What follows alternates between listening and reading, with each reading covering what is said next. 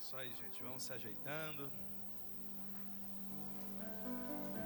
E gostoso, né? Obrigado.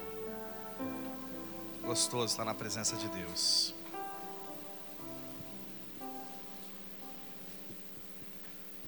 Abra sua Bíblia em 2 Pedro, capítulo 3. 2 Pedro, capítulo 3.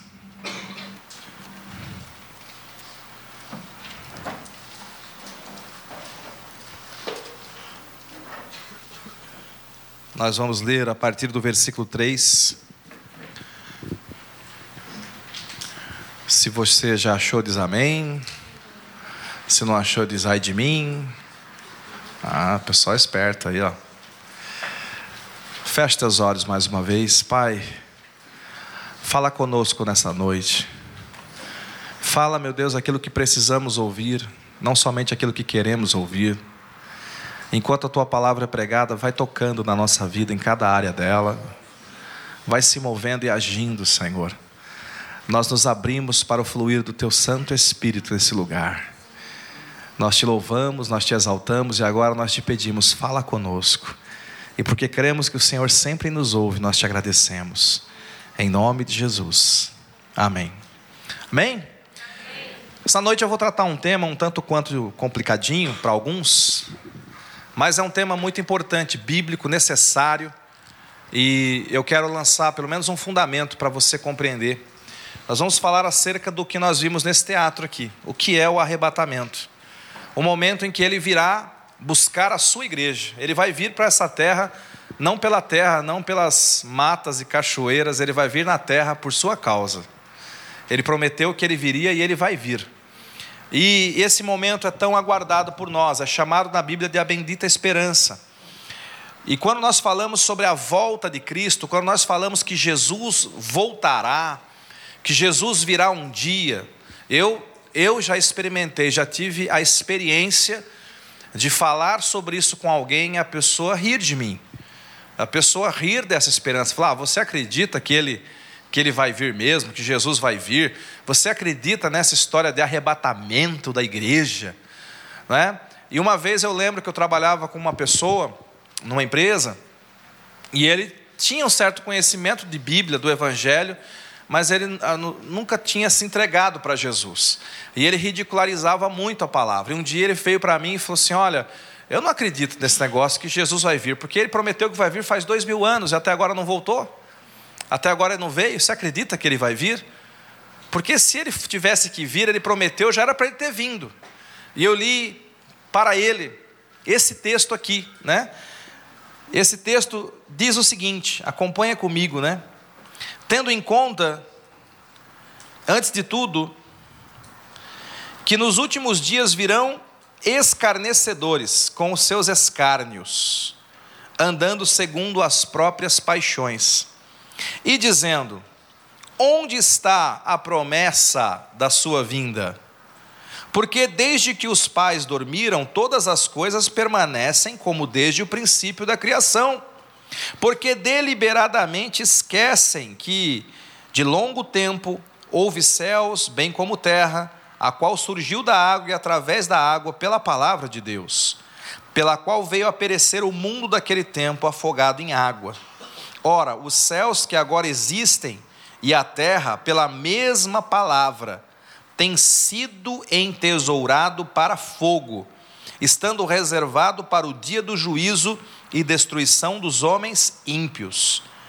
Há, todavia, uma coisa, amados, que não deveis esquecer: que para o Senhor um dia é como mil anos, e mil anos como um dia ele não retarda a sua promessa, como alguns a julgam demorada. Pelo contrário, ele é longânimo para convosco, não querendo que nenhum pereça, senão que todos cheguem ao arrependimento. Virá, entretanto, como ladrão, o dia do Senhor, no qual os céus passarão com estrepitoso estrondo, e os elementos se desfarão abrasados, também a terra e as obras que nela existem serão atingidas. Visto que todas estas coisas hão de ser assim desfeitas, deveis ser tais como os que vivem em santo procedimento e piedade. Versículo 12. Esperem a vinda do Deus, do dia de Deus, e façam o possível para que venham logo. A RA diz assim: esperando e apressando a vida, a vinda do dia de Deus, por causa do qual os céus incendiados serão desfeitos e os elementos abrasa, abrasados se derreterão. Nós, porém, segundo a sua promessa, esperamos novos céus, nova terra, nos quais habita os justos. Queridos, isso é uma promessa maravilhosa, não é verdade? E esse texto fala o seguinte: para quem pensa que o Senhor Jesus está demorando, na verdade não é que ele está demorando, não é que ele está atrasado, é que ele é longânimo, ele é paciente. Se tem uma coisa que faz o Senhor Jesus retardar a sua volta, é que ele quer que todos conheçam a mensagem do Evangelho, ele quer que todos tenham a oportunidade de tomar uma decisão por Jesus ou não. É por isso que, na verdade, algum, alguma pessoa pode falar assim: por que, que ele prometeu e faz dois mil anos que ele não veio? E a, a melhor resposta que nós temos é porque a igreja não tem feito o que a igreja deveria fazer. Se a igreja fizesse logo o que deveria ter sido feito, Jesus já teria vindo logo. Mas como a igreja se envolve com tantos problemas, divisões e tantas situações, se cala diante de tantas outras situações, então por causa disso a vinda do Senhor Jesus é retardada.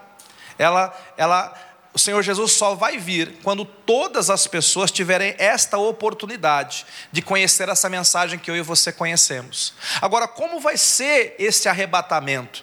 Né, eu, a, esse teatro aqui a gente combinou, ficou muito legal né, para vir antes da palavra, exatamente para poder ilustrar aquilo que eu quero transmitir para você aqui. Como vai ser o dia do arrebatamento? Como vai ser? Como é que eu posso me preparar para o dia do arrebatamento? Como é que eu posso estar pronto para esse dia? Há um texto que eu quero ler com você também, é, está ali em 1 Tessalonicenses, 1 Tessalonicenses, capítulo 4. Aliás, Tessalonicenses vai ser o, o tema desse mês agora que nós estamos entrando na nossa, nas nossas igrejas, né? Nós vamos estudar Tessalonicenses. E esse capítulo 4 de 1 Tessalonicenses, a partir do verso 13, ele descreve um pouquinho do que vai ser o arrebatamento. Aliás, vamos ler o 16. 1 Tessalonicenses, capítulo 4, versículo 16. Porquanto o Senhor mesmo, dada a sua palavra de ordem, ouvida a voz do arcanjo e ressoada a trombeta de Deus, descerá dos céus e os mortos em Cristo ressuscitarão primeiro. Depois nós, os vivos, os que ficarmos, seremos arrebatados juntamente com eles entre nuvens, para o encontro do Senhor nos ares. E assim estaremos para sempre com o Senhor. Deixa eu explicar uma coisa para você que você tem que compreender isso. Jesus veio uma primeira vez na terra. E quando ele veio a primeira vez, ele veio, como nós cantamos, como cordeiro. Ele veio para morrer na cruz, ele veio para ser sacrificado em nosso lugar. Jesus veio manso. Jesus veio e ele foi preso, foi julgado, foi condenado. Ele morreu na cruz do Calvário. E ele então deixou a mensagem da salvação para ser pregada. Mas o próprio Jesus disse, eu li para vocês hoje de manhã, ele disse: Eu voltarei eu voltarei. Ele fez uma promessa. Eu voltarei. Para quê? Para buscar aqueles que creram, para buscar aqueles que se arrependeram.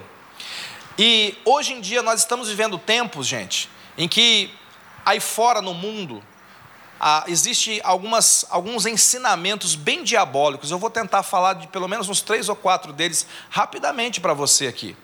Mas um primeiro ensinamento errado é o conceito exagerado do amor de Deus. Deus é amor, Deus ama. Mas existem pessoas que ensinam o seguinte: bom, Deus ama tanto que eu duvido que Deus venha punir alguém depois. Quem já escutou isso por aí? Deus ama tanto que Deus tem que passar a mão na cabeça. Deus ama tanto que Deus, um Deus que ama tanto não pode criar um lugar de tormento chamado inferno. Um Deus que ama tanto como, como assim um Deus que ama tanto vai punir um, uma criatura dele? E esse ensinamento está errado, porque esse ensinamento despreza a santidade de Deus, despreza a justiça de Deus, despreza a severidade de Deus, são atributos de Deus. Se Deus fosse somente amor e fizesse como algumas pessoas pensam que ele deveria fazer, que não vai haver punição, que não vai haver inferno, que não vai haver condenação, que no final todos vão ser salvos, qual seria a justiça desse Deus? Qual seria a santidade desse Deus? Eu gosto de pensar em Jesus morrendo na cruz, do lado de dois escoteiros, é isso? Não, dois o quê? Um foi salvo. Por que, que um foi salvo? Para te lembrar que sempre existe esperança para a gente. Um ladrão, no último momento de vida, foi salvo. Fala para quem está do seu lado: há esperança. Mas um outro ladrão não foi salvo. E por que, que ele não foi salvo? Para servir de aviso para nós. Fala para quem está do seu lado: Jesus avisou. Porque na teologia de algumas pessoas, no ensinamento de algumas pessoas, Jesus tinha que salvar os dois ladrões. Não, não, querido, ele salva os arrependidos, ele salva os convertidos, ele salva aqueles que se voltam para ele. Se um dia nós entrarmos no céu, nós vamos entrar lá porque decidimos. Ninguém vai falar assim para Jesus: Olha, Jesus, eu estou aqui, mas só sabe, eu não queria estar, tá, né? Imagina, eu não queria estar tá aqui no céu, não sei porque que eu estou aqui. Eu estou aqui porque no final o Senhor resolveu salvar. Não, não, não, gente. De forma nenhuma. Assim como ninguém vai chegar no inferno e falar assim: ah, eu estou aqui porque eu nem, nem queria estar, eu, o inimigo foi e me fez fazer o que eu fazia. Não, isso não cola. Fala para quem está do lado: não cola, querido. Não cola. Uma vez ligaram para um pastor, perguntaram: Pastor, a televisão é do diabo? Ele falou: Se o diabo pagou, é dele. Se, ele, se o carnê da Casa Bahia está em dia, é dele, ué. Né?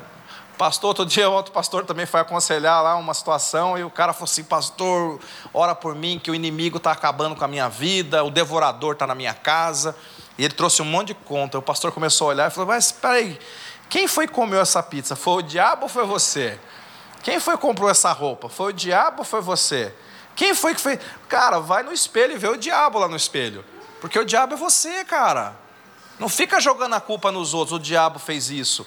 Hoje nós estamos vivendo uma geração vitimista e uma geração que é expert em jogar a culpa nos outros. Eu nunca tenho culpa de nada. Eu, as pessoas estão sendo treinadas a dizer: o pecado não é meu. E as pessoas estão sendo treinadas para dizer: eu não tenho pecados. Não, eu sou vítima. Ah, eu, eu, ai, cara, eu não tenho culpa nenhuma. O que aconteceu? Eu briguei com a minha mulher e eu estava. É, depois eu fiz as pazes, mas aí eu estava limpando o meu revólver e ele disparou seis vezes, seguidamente, matando-a em seguida. Foi seis vezes, pá, pá, pá, pá, pá, foi um acidente. Que acidente? O quê, rapaz? A gente fica colocando a culpa nos outros, igual Adão. Adão, você pecou? Não, foi a mulher que o Senhor me deu. Eva, você pecou? Não, foi a serpente que apareceu aqui. Serpente, você pecou? É a serpente. Não falava nada, não conseguiu colocar a culpa em ninguém, né? Estou brincando. Mas a gente vive nessa síndrome de Adão, jogando a culpa para o outro, jogando a culpa para a sociedade, jogando a culpa no papai e na mamãe. Eu sou assim porque meu pai, meu pai é, é tal, eu que resolvi ficar revoltado. Para de jogar a culpa nos outros. Enquanto você ficar dizendo a culpa é do outro, nunca vai haver cura para você. No tribunal dos homens, eu, eu, eu, eu, sou da área do direito também, além né, da teologia. Mas no tribunal dos homens, você ensina os caras, ó, se você estiver diante do juiz, para você sair bem, fala que você é inocente até morrer, cara. Tu é inocente, vai dizendo que tu é inocente, tu é inocente, porque se você falar que é culpado, já era. Se você falar que é culpado, você é condenado. Se você ficar sustentando que é inocente, pode ser que você saia, saia bem. Isso no tribunal dos homens. Mas no tribunal do céu é o contrário. Quem fica dizendo eu sou inocente, eu sou inocente, está tá perdido. Agora, quem chega do tribunal dos céus e fala assim: eu sou culpado, Senhor, a culpa é toda minha, ah, você vai ser absolvido. Porque no tribunal dos céus você confessa para ser salvo. Porque no tribunal dos céus o pecado sai da sua vida pela sua boca. O pecado sai da sua vida pela sua boca quando você confessa. Se você quer saber o quanto você está limpo do seu pecado, comece a meditar quanto do pecado já passou pela minha boca em forma de confissão, para fora de mim. Dizendo: Senhor, a culpa é minha, eu sou o pecador, me perdoa, me limpa, me purifica. Jesus vai voltar uma segunda vez para buscar os que são dele. Agora escute: tem pessoas que confundem isso. Quando eu falo assim, pensa aí, uma imagem mental. Pensa uma imagem mental, Jesus. O que, que você imagina? Vai pensando, o que, que você imagina Jesus? Quando eu falo Jesus, tem gente que pensa num recém-nascido no colo de Maria. Isso foi um momento da vida dele. Quando eu falo Jesus, tem gente que pensa num homem muito simples caminhando nas ruas empoeiradas de Jerusalém. Isso foi um momento da vida dele. Quando eu falo Jesus, muita gente pensa num cabeludo seminu pendurado numa cruz, todo sangrando. Isso foi um momento da vida dele. Mas quem é de fato Jesus? Quem é Jesus para você? Qual a imagem mental que você tem de Jesus no seu coração? Porque essas imagens que eu acabei de descrever são da primeira vez que ele veio. E há uma diferença entre a primeira e a segunda vez. Quer ver? Na primeira vez, Jesus veio como cordeiro. Na segunda vez, ele vem como leão da tribo de Judá. Na primeira vez, ele veio como servo de todos. Na segunda vez, ele vem como rei dos reis. Na primeira vez, ele entrou em Jerusalém montado no jumentinho branco. Na segunda vez, ele vem montado num cavalo branco. Na primeira vez, ele foi preso e julgado e condenado.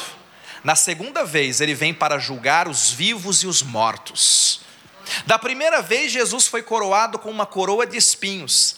Da segunda vez, ele vem com uma coroa de glória. E ele disse: Eu vou dar essa coroa àquele que me ama e que me serve. Qual é o Jesus que você tem no seu coração? Qual a imagem que você tem de Jesus? O Jesus da primeira vez, ele de fato veio para sofrer, mas o Jesus da segunda vez, ele vem para governar, ele vem para decidir, ele vem para resolver toda a história humana. E quando ele vier, ele vai procurar aqueles que são dele. A Bíblia diz que vai ser assim, no abrir e fechar de olhos. Dá uma piscadinha aí, todo mundo piscou? Já foi, já era. Vai ser bem assim. Vai ser um abrir e fechar de olhos, vai ser muito rápido. E naquele momento muito rápido, a Bíblia diz que vai haver um alarido. O mundo só vai ouvir um alarido, um barulho estranho. Os judeus, eles vão ouvir a voz do arcanjo, mas a igreja vai ouvir a trombeta de Deus. A trombeta chamando você. Aleluia. E nesse momento a Bíblia diz que vai acontecer um dos maiores milagres da história, chamado de arrebatamento. O que é o arrebatamento? A palavra arrebatamento no grego é parousia, significa rápido. É, rápido, significa pegar rapidamente. É como se ele viesse. O arrebatamento não vai ser em câmera lenta, tá bom? Só teve um arrebatamento em câmera lenta em toda a história da Bíblia, vocês sabem quem é, o Eliseu, né? A Bíblia fala que ele caminhava com Elias, e o Elias falou assim: O que você quiser, pode pedir. Preguei sobre isso outro dia, sobre a unção. E, e o, Elias, o Eliseu podia pedir tanta coisa, né, gente? Ele viu o Elias fazer cair fogo do, do céu. Ele podia fazer, faz, faz cair ouro, dinheiro, carro, casa. Tanta coisa ele podia pedir, mas ele soube pedir.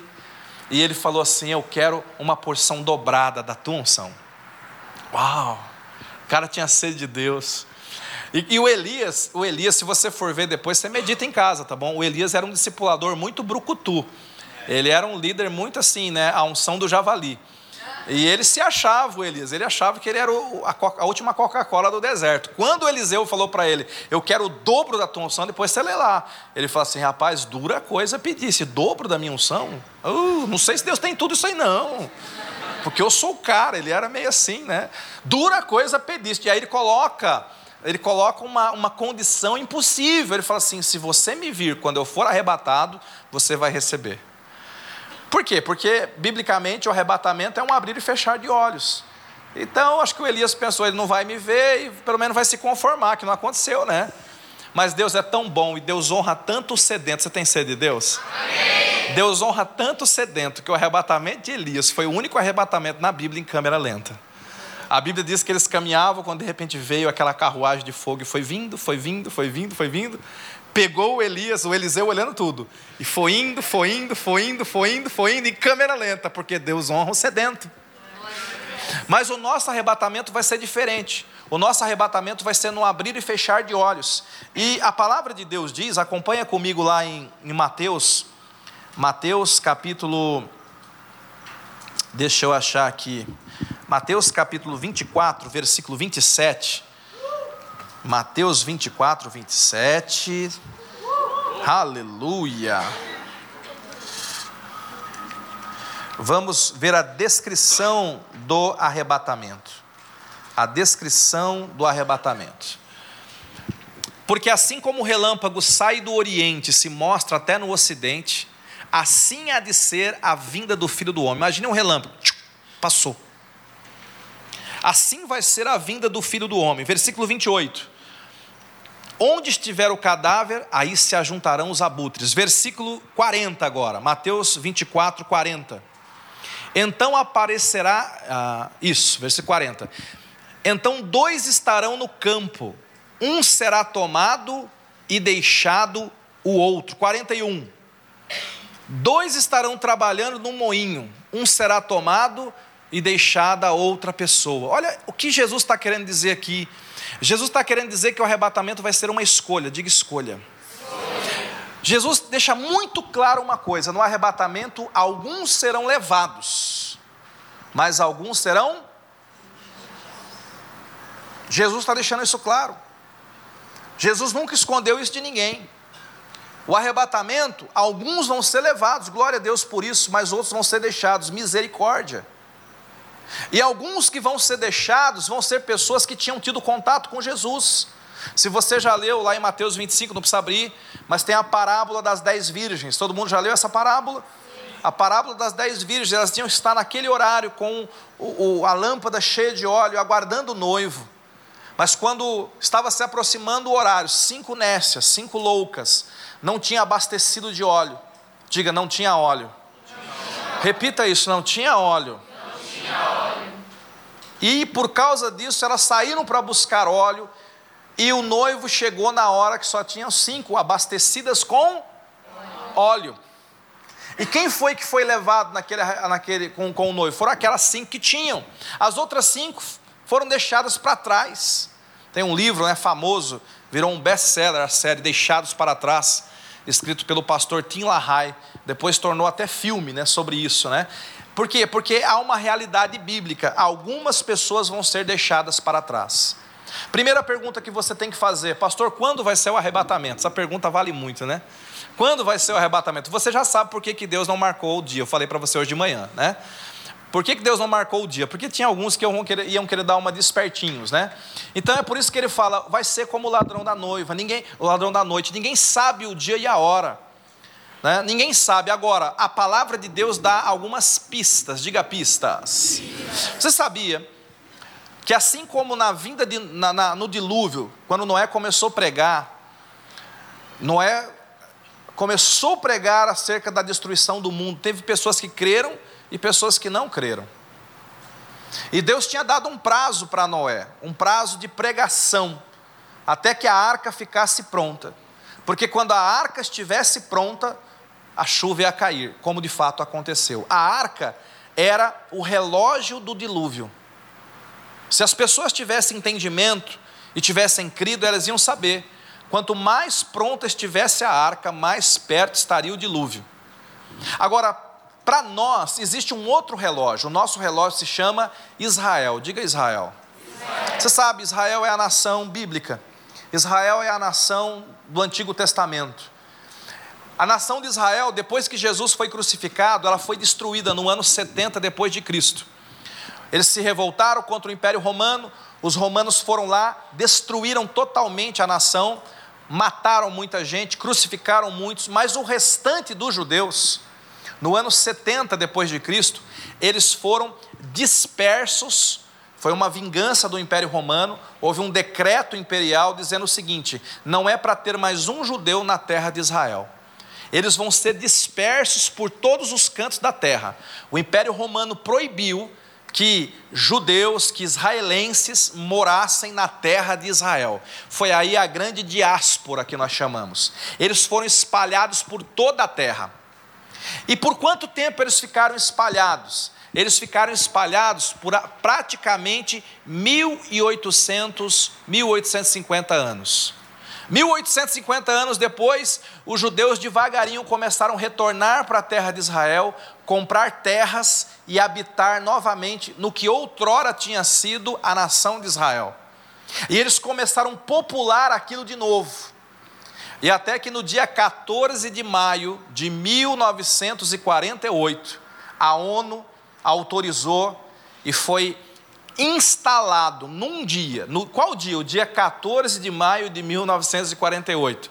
Foi instalado novamente a nação de Israel, o país de Israel que existe até hoje. Talvez você esteja perguntando assim, pastor, por que é que você está falando sobre tudo isso? Bom, primeira, primeira razão de eu estar falando tudo isso é Lucas 21, 24. Projeta para a gente, por favor.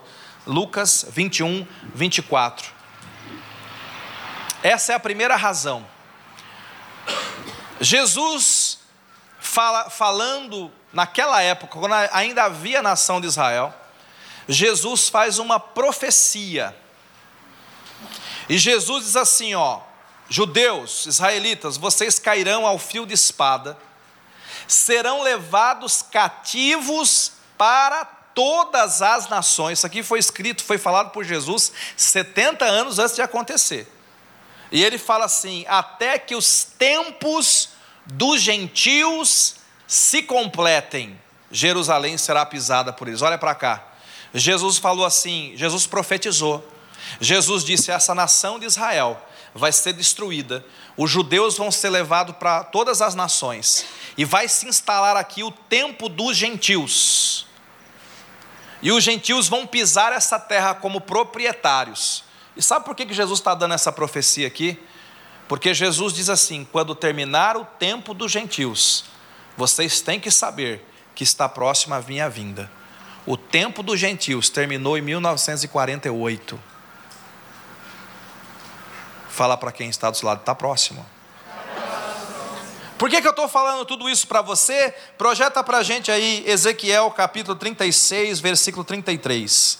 Ezequiel 36, versículo 33. 36, versículo 33. Aleluia. Assim diz o Senhor Deus no dia em que eu vos purificar de todas as vossas iniquidades. Então farei que sejam habitadas as cidades e sejam edificados os lugares desertos. Levar-se-á a terra deserta, lavrar-se-á a terra deserta, em vez de estar desolada aos olhos de todos os que passam. 35.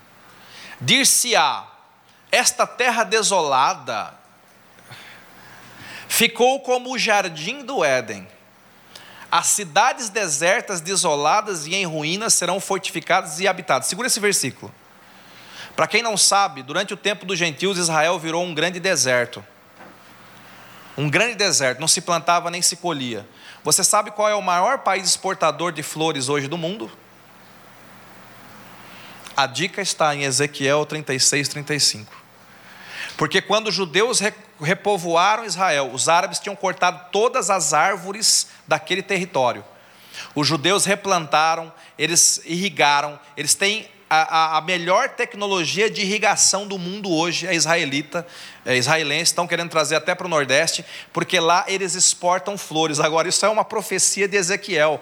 Quando você vê lá na Bolsa de Valores as nações israelenses como maiores exportadoras de flores, você pode lembrar, Ezequiel 36, 35, aleluia.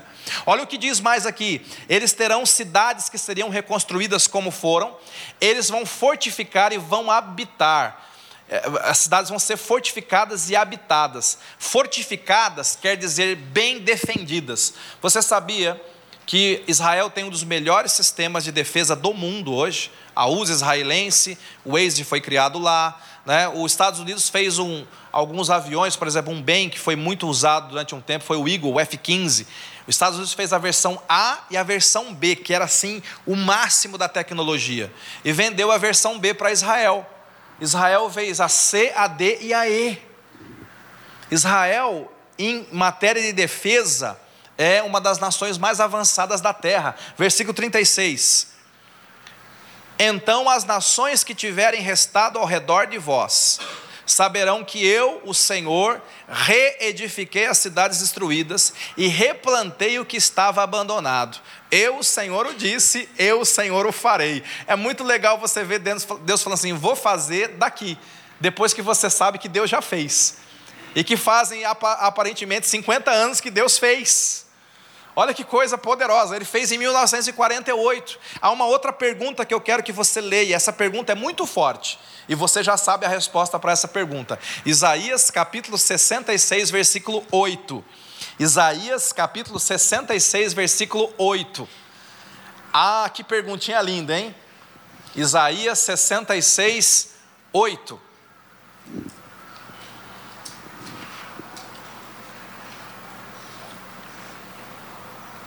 Quem jamais ouviu tal coisa? Quem viu coisa semelhante? Pode acaso nascer uma terra num só dia? Nasce uma nação de uma só vez? Pois Sião, antes que lhe viessem as dores, deu à luz seus filhos. Escute o que está dizendo aqui.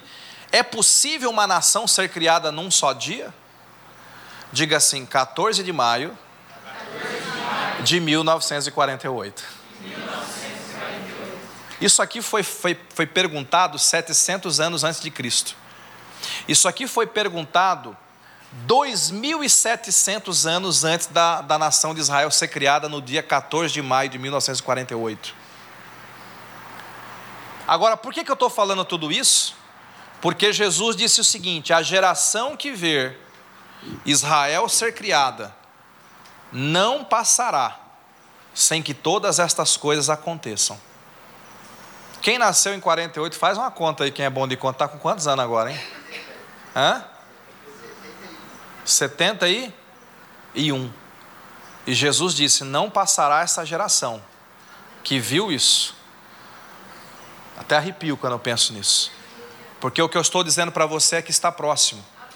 O que eu estou dizendo para você é que todas as profecias bíblicas, eu poderia ficar falando sobre muitas e muitas profecias bíblicas acerca da volta de Cristo, mas eu quero pegar essa aqui, porque é um marco para nós histórico. É um marco histórico para a gente. Eu quero pegar essa aqui para você meditar nela. E para você saber que o dia do Senhor está próximo. E está muito mais próximo do que você imagina. Né? A, a profecia sobre a multiplicação do conhecimento, Daniel fala sobre isso, Daniel 12, 4. O, o, conhecimento vai se expandir, vai se multiplicar, o saber vai se multiplicar. Há profecias sobre guerras, terremotos, há prof, tantas profecias que já foram cumpridas. A televisão foi profetizada na Bíblia. Apocalipse tem uma profecia que fala das duas testemunhas que seriam mortas numa grande cidade. E a Bíblia está dizendo lá: as duas testemunhas serão, seriam vistas por todo mundo mortas em tempo real. E aí, durante milhares de anos, milhares, centenas de anos, a Bíblia foi ridicularizada, porque os estudiosos diziam assim: como é que pode alguém ver duas testemunhas mortas numa cidade da terra, de qualquer lugar do mundo? Hoje você dá risada se a pessoa perguntar isso para você. Porque hoje você filma com o celular, transmite em tempo real e todo mundo assiste. Está profetizado que na internet, via satélite, imagens, televisão, tudo isso para os últimos dias profecias cumpridas. Mas tem uma profecia, e é a única profecia que não foi cumprida ainda. E é só isso que está segurando. Imagine que Jesus está pendurado lá. Só tem um, uma profecia segurando ele. Diga só uma. só uma. Eu quero ler essa profecia com você. Mateus capítulo 24, versículo 14. É a última que falta. E quando ela acontecer, gente, vai ser demais. Amém. Mateus 24, 14. Aleluia, aleluia. Mateus 24, 14 fala assim: será pregado este evangelho do reino por todo o mundo, para testemunho a todas as nações. E então virá o fim. O que, que falta para vir o fim? Todas as pessoas precisam ouvir o evangelho. Todas as pessoas precisam ouvir pelo menos uma vez o evangelho. O evangelho está sendo pregado hoje via rádio, via internet via televisão por todo o mundo. Nós temos hoje pastores. O Azaf gravou um CD em árabe. E eles conseguiram um satélite que transmite mensagens em árabe, no mundo árabe. Tem países que você não consegue entrar com a Bíblia, porque você pode ser preso. Coreia do Norte, se você for pego com a Bíblia, você vai ganhar mais anos de cadeia do que se você for pego com cocaína. O Calil, lá da nossa igreja, é um líder de célula, ele é da missão Portas Abertas. Esteve no Egito esse mês retrasado. Né? E ele vai muito nos países onde é proibido se entrar com Bíblia. Ele apoia missionários escondidos nesses países. Eles até fazem um, um tráfico de Bíblia lá para dentro. É verdade. Imagina. A missão Portas Abertas trabalha com isso. Foi fundada pelo irmão André. Tem um livro que eu recomendo para você, né, chamado é, Não Há Portas Fechadas, uma coisa assim. Mas ele tem histórias maravilhosas, né? E ele, esse, esse irmão, ele, ele trabalhou é, em algumas agências de inteligência. Ele resolveu criar. Olha só que legal. Ele resolveu criar um grupo de cristãos para trabalhar como espiões e traficantes de Bíblia para dentro dos países onde a Bíblia é proibida. Então é um grupo de agentes secretos do reino de Deus que vão levando Bíblia para esses lugares. Alguns são mortos quando são pegos, outros estão nas cadeias, mas tem uns na ativa, trabalhando ainda. Missão Portas Abertas. Pesquisa depois. É uma bênção. É uma bênção o trabalho daquele povo lá. E eu, por que, que eu estou falando isso para você? Porque hoje o Evangelho está sendo pregado a todas as pessoas. Nós temos pregação em Libras. Nós temos Bíblia para cego. Nós temos pregação para todas as pessoas, nós estamos entrando em todos os lugares. Você sabe onde fica a maior igreja do mundo hoje? Na China comunista. Onde se é proibido ter uma a igreja de verdade, ela é perseguida. Mas sabe o que, que as pessoas fazem? Se reúnem nos lares de forma escondida, células. E hoje os missionários dizem que a maior igreja do mundo está no meio no submundo chinês. Há um avivamento acontecendo na China exatamente agora. O Evangelho está sendo pregado a todas as pessoas. O mundo muçulmano está sendo tocado pelo Evangelho. A gente não consegue entrar em muitos países, mas o que há de relatos de muçulmanos se convertendo nesse país não é brincadeira. O Evangelho está sendo pregado em todos os lugares. Agora eu quero transportar você. Você gosta? Eu, eu, gente, eu gosto de viajar na Bíblia. Eu, às vezes eu viajo demais, tá bom? Então eu quero te convidar para viajar comigo. Estão, estão dispostos? Amém. Eu quero convidar você para ir comigo no último dia. Pensa comigo agora, pode ser a semana que vem esse último dia, tá bom? Imagina, por que, que pode ser a semana que vem? Porque, queridos, hoje com a pregação do Evangelho com meios tão grandes assim, todas as pessoas estão ouvindo rapidamente o Evangelho. Agora eu quero que você imagine se sobrou a última pessoa que não ouviu Jesus ainda. Vamos supor que essa pessoa seja de Catanduva. Tem um, um infeliz aqui que não ouviu ainda. E vamos supor que você seja aquela pessoa que está convivendo lá do seu trabalho ou estuda com essa pessoa. Ela não sabe que ela é a última pessoa que, ouviu que ainda não ouviu o Evangelho. E nem você sabe que é ela, porque nós não sabemos. Olha só. Vai calculando, vai imaginando comigo. Está você trabalhando do lado dela, estudando do lado dela, você não sabe, e nem ela sabe que ela é a última pessoa. Mas eu quero que você imagine o seguinte: os anjos sabem. E os anjos estão assim. E agora? É agora, cara. É agora. Tá, tá acontecendo. Jesus já está preparado. Tudo pronto para vir. Você já imaginou? Aí aquela pessoa encosta em você e fala assim: ai, sei, estou sentindo um vazio aqui dentro. Aí os anjos falam: agora ele vai pregar, ele vai pregar. Aí você fala: vai comer alguma coisa. comida está tão boa hoje. Ah, eu queria alguma coisa para mudar a minha vida. Ah, joga na, nas telecenas lá. Vai mudar a sua vida. Já imaginou isso, gente? Isso acontece muito por aí. As pessoas, você não está entendendo a nossa missão. Mas vamos supor que aquela pessoa, glória a Deus, você está cheio do fogo de Deus. Aquela pessoa chega para você e fala assim: ai, estou sentindo um vazio tão grande. Aí o Espírito Santo desperta você, você fala: ah, obrigado, a porta está aberta, Espírito Santo. E você começa a falar de Jesus para esta última pessoa, você já imaginou? E você começa a falar para ela: olha, eu quero te falar que esse vazio é porque Deus te criou com um buraco do tamanho dele. E você pode tentar preencher esse vazio com qualquer coisa, nada vai preencher esse vazio, só Deus pode preencher esse vazio. Jesus te ama, morreu por você na cruz. Você tem que receber Jesus, ele vai preencher esse vazio dentro de você. Você não sabe que ela é a última pessoa, nem ela sabe que é a última pessoa. Mas quando você termina a sua pregação, você sempre termina a sua pregação com um convite. E você fala para aquela pessoa: Você não quer receber Jesus agora? Meu Deus, você já imaginou essa pergunta? Você já imaginou os anjos nessa hora, gente? A torcida dos anjos?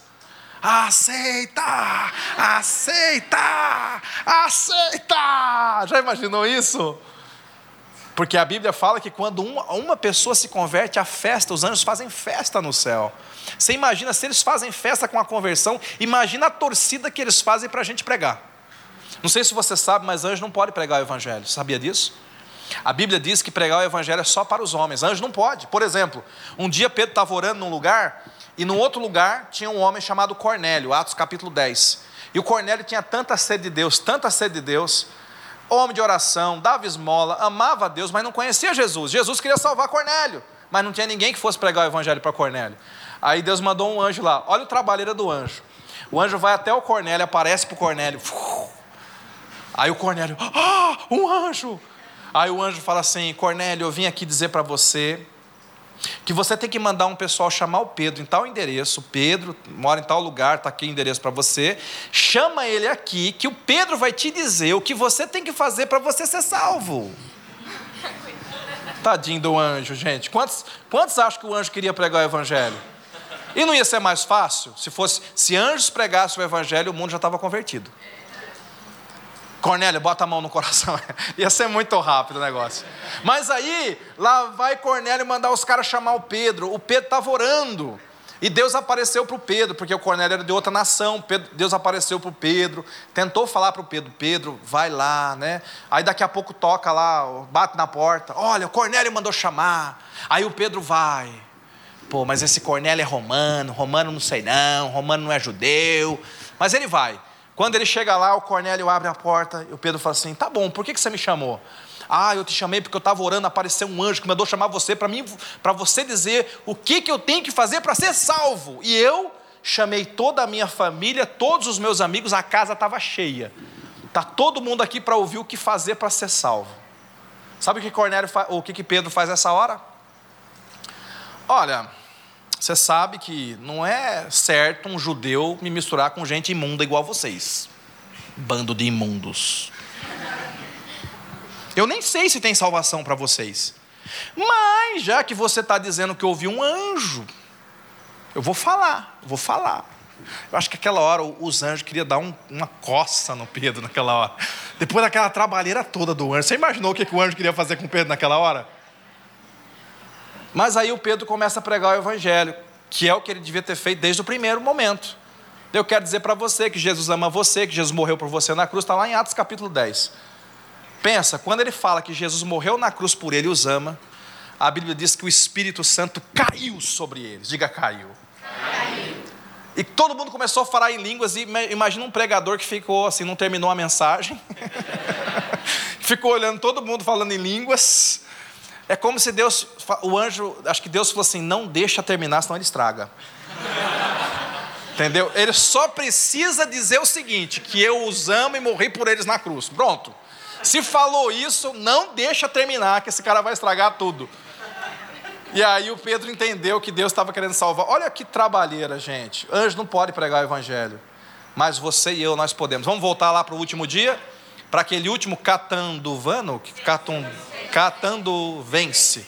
O último catando vence. Está lá, do seu lado. Os anjos estão na torcida. Vai, aceita, aceita. Agora imagine comigo a seguinte cena. Você está pregando o evangelho para aquela pessoa e você pergunta: Você quer receber Jesus? Se a pessoa disser sim, o que, que acontece? Puf, os dois somem. Aleluia! Mas se a pessoa disser não, puf, você some, a pessoa fica ali, hã? Hã? Cadê? Cadê, cara? Volta, volta, segunda chance, repescagem. Já foi, já era. Você já imaginou isso? Meu Deus, eu não sei onde vai ser esse último dia. Eu não sei com quem vai ser esse último dia. Eu fico sempre pensando que pode ser comigo. Então, eu sempre fico esperto. Cara, encostou em mim, falou qualquer coisa, já vou entrando com Jesus. Eu fico, às vezes eu, eu prego para algumas pessoas pensando: será que é agora? Será que é agora, cara? Será que vai ser agora? Esse último momento. Mas você já imaginou? A Bíblia diz que quando o último ouvir falar de Jesus, virá o arrebatamento, e os que são salvos em Cristo vão subir com Ele nos ares.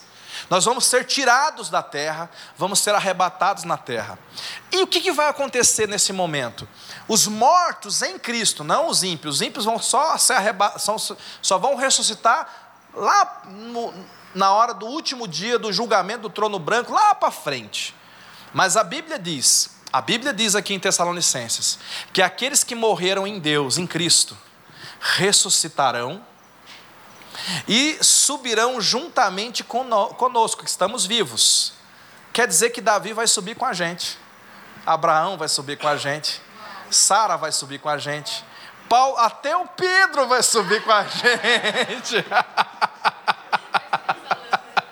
Você pode conversar com ele lá no céu. É, você pisou na bola em Atos 10. Eu sei, cara. Né? Esse povo vai subir tudo com a gente. Agora, você consegue imaginar você entrando num lugar espiritual chamado céu? Um lugar feito por Deus, um lugar espiritual. Nosso corpo agora glorificado. Aleluia. Oh, Pai, dá um corpo novo, Senhor. Aleluia, né? O corpo glorificado junto com toda essa galera. A Cristo salva lá. Para um grande culto de louvor e adoração a Deus, porque vai ser assim: a sua entrada no céu, nós entramos pelas portas do louvor, diz a Bíblia. E eu quero te, te falar, eu quero te levar para esse culto agora. Quantos estão dispostos a ir para esse culto? Amém. Vamos para esse culto juntos então? Uma realidade que eu quero mostrar para você está lá em Apocalipse capítulo 7, versículo 11. Projeta para a gente. Apocalipse 7,11. Tem uma coisa muito forte nesse versículo. Porque agora esse versículo está descrevendo este culto poderoso, tá? Esse texto está descrevendo. Bom, uma pergunta básica, olhem lá para o versículo projetado. A pergunta que eu quero fazer para você é: quantos anjos estarão conosco neste culto? Quantos sobraram na terra, gente?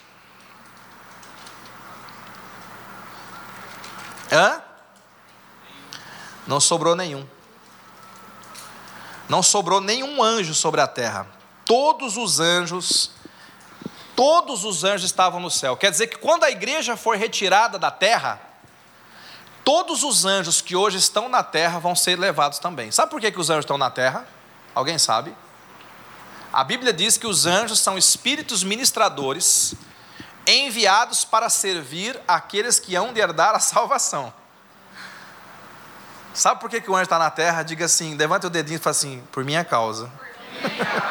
Eles estão aqui para servir nós, que vamos herdar a salvação. Isso é o que diz Hebreus 1,14. Espíritos ministradores enviados para servir aqueles que hão de herdar a salvação. Quando nós, igreja, formos arrebatados, todos os anjos vão subir com a gente. Você vai entrar no céu do lado de todos os anjos. Imagina a casa do Pai, cheia.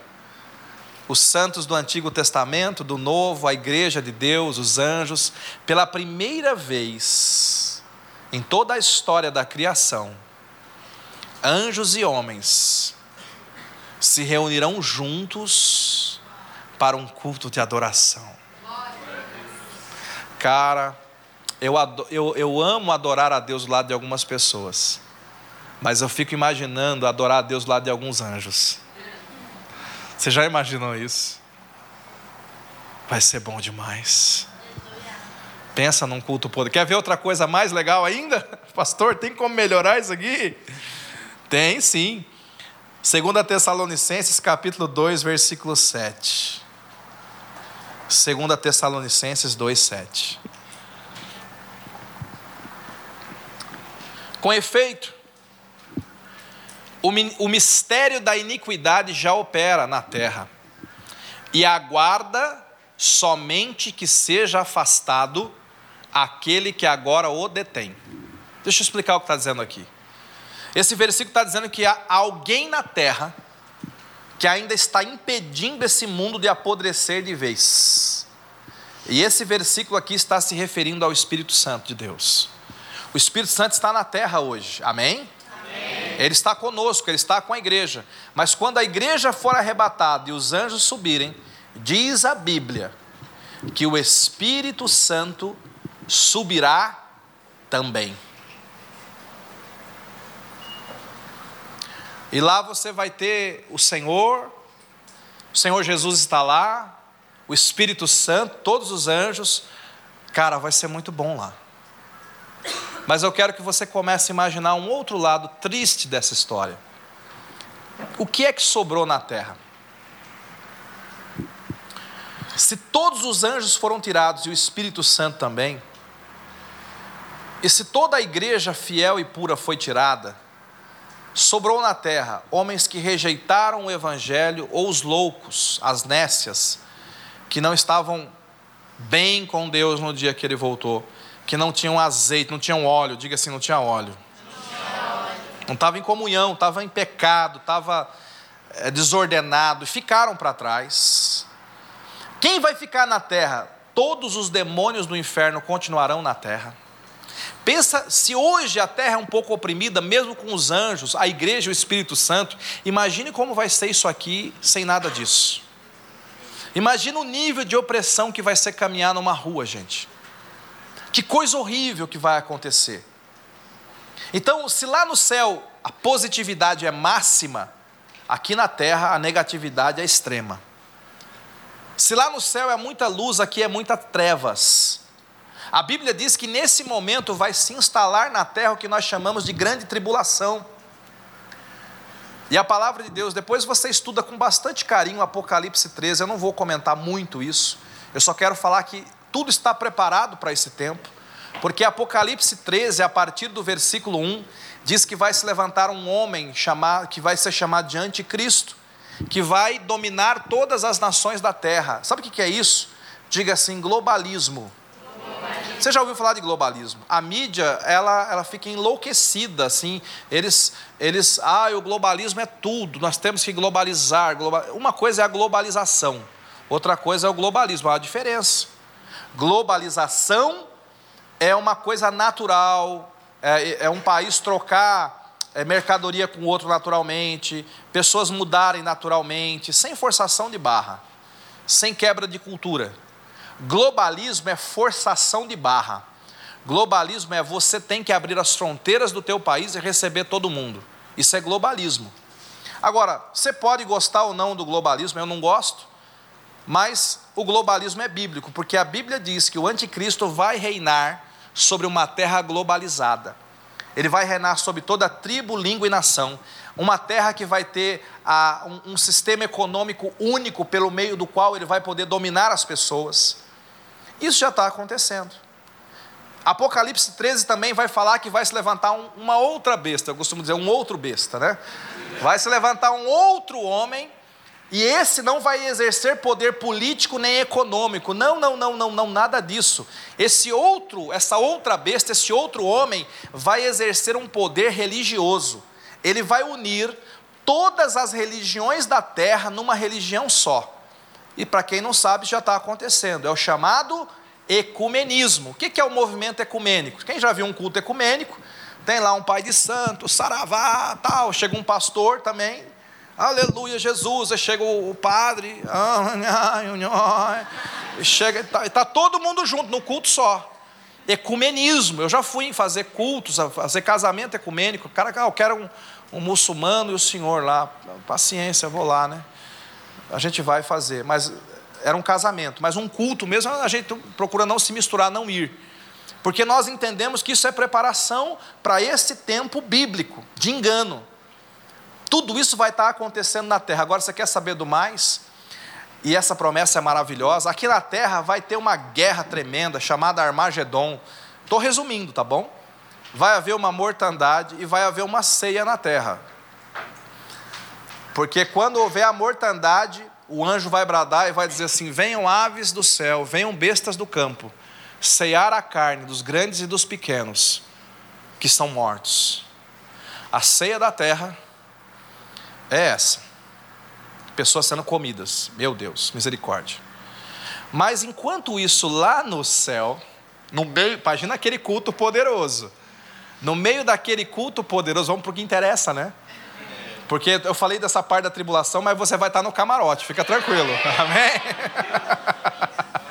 Amém? Ó, o Senhor já, já te mandou o convite para o camarote, já aceitou?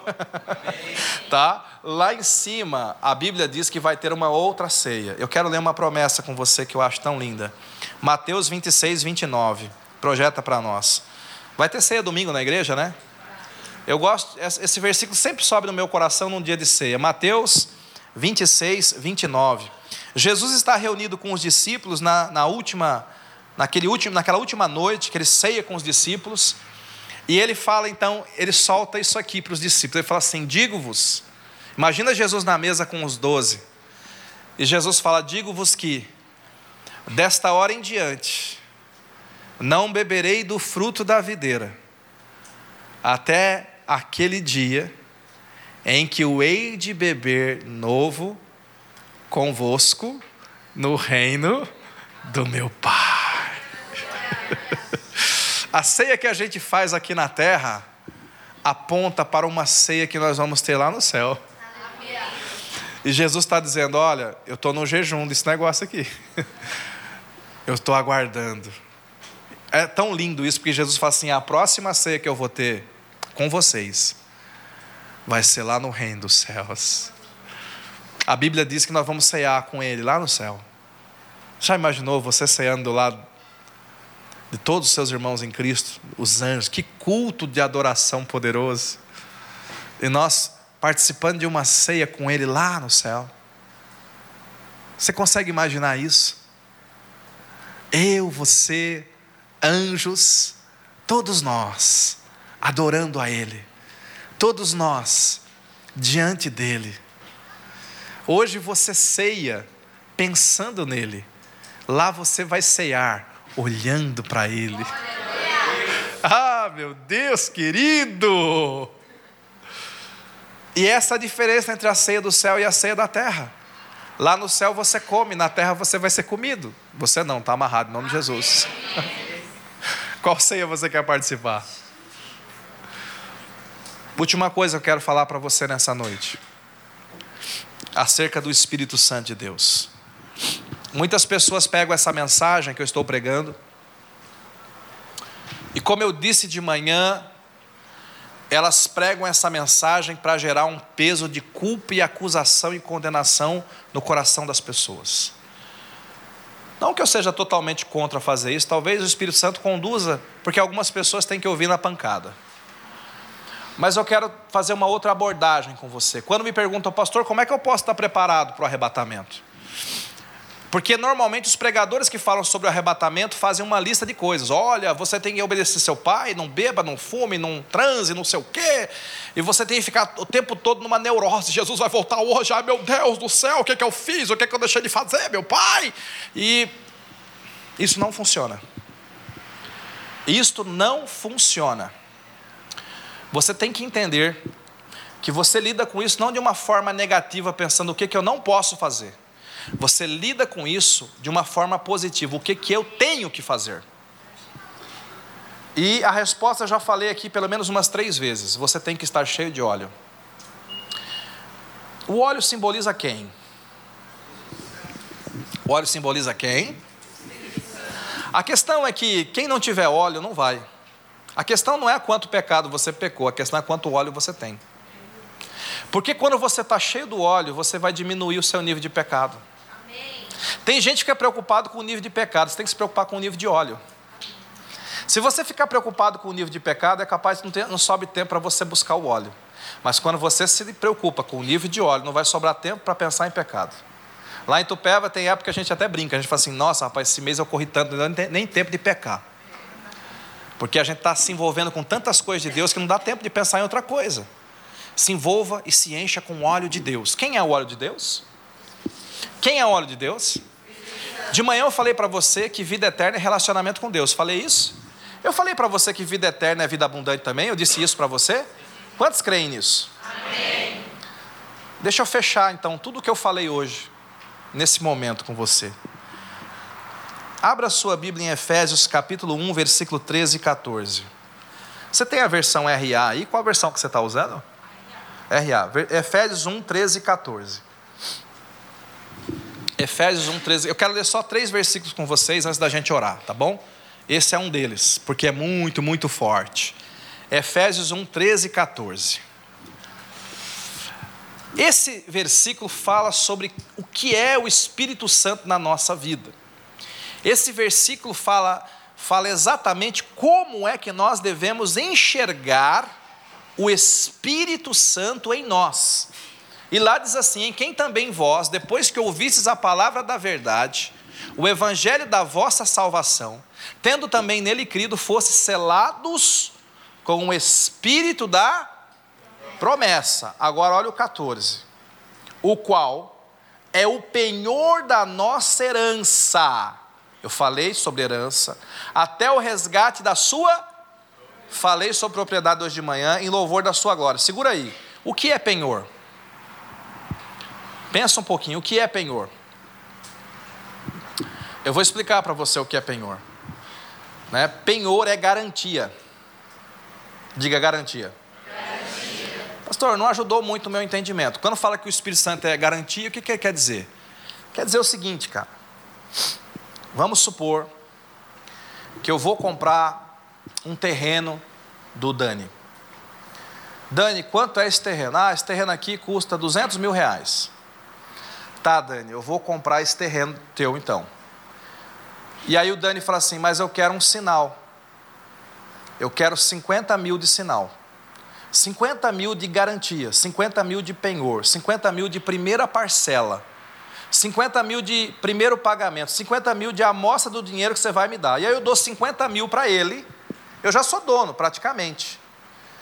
Por quê? Porque eu estou dando uma garantia até o resgate da propriedade, até que eu pague tudo. Ok? Vocês entenderam isso? Penhor quer dizer primeira parcela. Penhor quer dizer entrada. Penhor quer dizer garantia. Penhor quer dizer primeira parte. Agora olha para cá que isso aqui é muito forte. Deus resolveu nos dar a vida eterna. E Ele mandou o Espírito Santo como penhor, garantia, primeira parcela da vida eterna, entrada da vida eterna, amostra da vida eterna, primeira parte da vida eterna. É como se ele dissesse assim para você: Cara, eu tenho tanta coisa para te mostrar na eternidade, mas eu vou te mandar a primeira parcela chamada Espírito Santo de Deus. O Espírito Santo vem para ser o penhor da nossa herança, para ser a primeira parte da nossa herança, até o resgate, até o dia do arrebatamento, ele está aqui na terra para ser, para ser a primeira parcelona. Porque o Espírito Santo vai trazer as realidades espirituais para dentro de você. Ele vai trazer as realidades eternas. Ele vai trazer as realidades de Deus. Ele vai trazer tudo isso para dentro de você. Ele é a primeira parte. Se você estiver cheio desse óleo, você já está experimentando o poder da vida eterna agora. Você não, como eu disse, você não tem que ser arrebatado para experimentar. Você só tem que se envolver com o Espírito Santo para experimentar, porque ele é a primeira parte. Eu não sei se você tem a linguagem de hoje, você tem a linguagem de hoje aí? Então agora eu vou ler um versículo com esse entendimento agora. Se prepare para ler isso aqui na linguagem de hoje. Projeta para a gente aí 2 Coríntios 5, 5, porém na linguagem de hoje. Ah, meu irmão, esse versículo aqui, agora você vai ter um entendimento revelador. Olha o que diz aqui. E foi Deus que nos preparou para esta mudança e nos deu o seu Espírito como garantia de tudo que Ele tem para nos dar. O Espírito Santo é a primeira parte de tudo que ele tem para te dar. Você quer paz? Toma o meu Espírito, vai experimentando já adiantado a minha paz. Você quer sentir o meu amor? Toma o Espírito Santo e vai experimentando o meu amor. Você quer poder de Deus? Você quer cura? Toma o meu Espírito Santo e vai experimentando a primeira parte do que tem para te dar. Olha um versículo negativo, mas que tem uma coisa muito poderosa nele. Último versículo que eu vou ler hoje. Hebreus capítulo 6, versículo 4 e 5. Hebreus capítulo 6, versículo 4 e 5. Está falando aqui de quem se desvia, está falando de quem abandona a fé. Diz assim: como é que as pessoas que abandonaram a fé podem se arrepender de novo? Elas já estavam na luz de Deus, já haviam experimentado o dom do céu, recebido a sua parte do Espírito Santo, versículo 5. Já haviam conhecido por experiência que a palavra de Deus é boa, e eu gosto desse final. Tinham experimentado os poderes do mundo que há de vir. Sabe o que esse texto está dizendo? Que quem recebe o Espírito Santo pode experimentar os poderes do mundo que há de vir. Você pode trazer o reino de Deus para a terra, a eternidade para o hoje, as coisas de Deus para o agora. Tudo isso o Espírito Santo traz para você.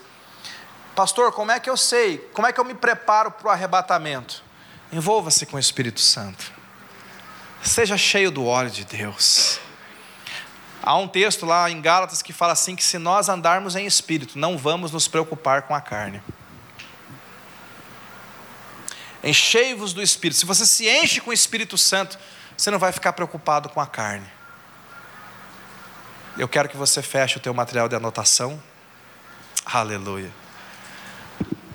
Vamos ficar em pé nesse momento. Vamos ter um tempo na presença do Deus. Eu quero ministrar na sua vida nessa hora.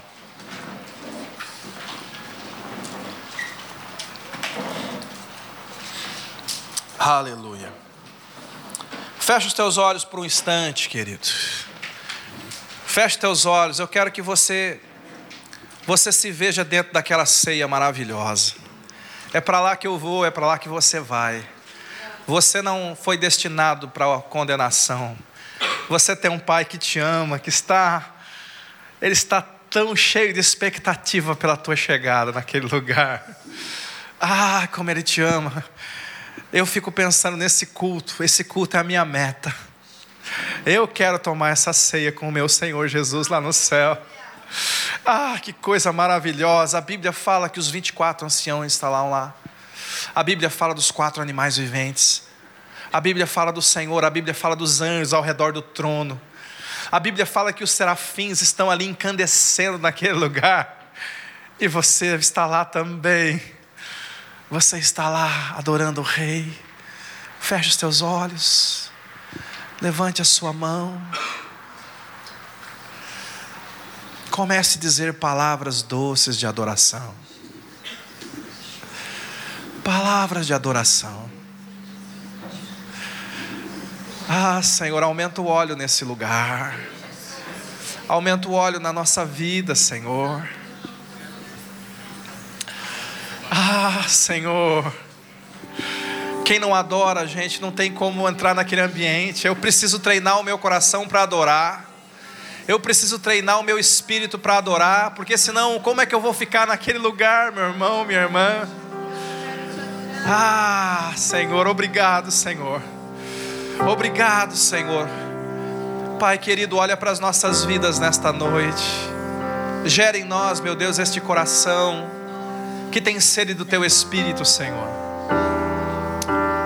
Gera em nós, meu Deus, esse coração que tem sede pelas coisas eternas, que tem sede pelas coisas espirituais. Que nós possamos ser achados fiéis, Pai que nós possamos ser achados na tua presença no último dia. Meu Deus, usa-nos para levar o maior número de pessoas conosco, Senhor. Nós oramos pela nossa cidade, Senhor. Há tantas pessoas que o Senhor ama que estão perdidas. Há tantas pessoas perdidas, meu Deus, que não conhecem os poderes do mundo vindouro, meu Deus, e nós conhecemos. Ajuda-nos, Senhor Ajuda-nos a, a levar esta mensagem, a apressar a tua vinda, Senhor. Ajuda-nos, Senhor. Mais uma pessoa, mais uma pessoa, mais uma pessoa, mais uma pessoa.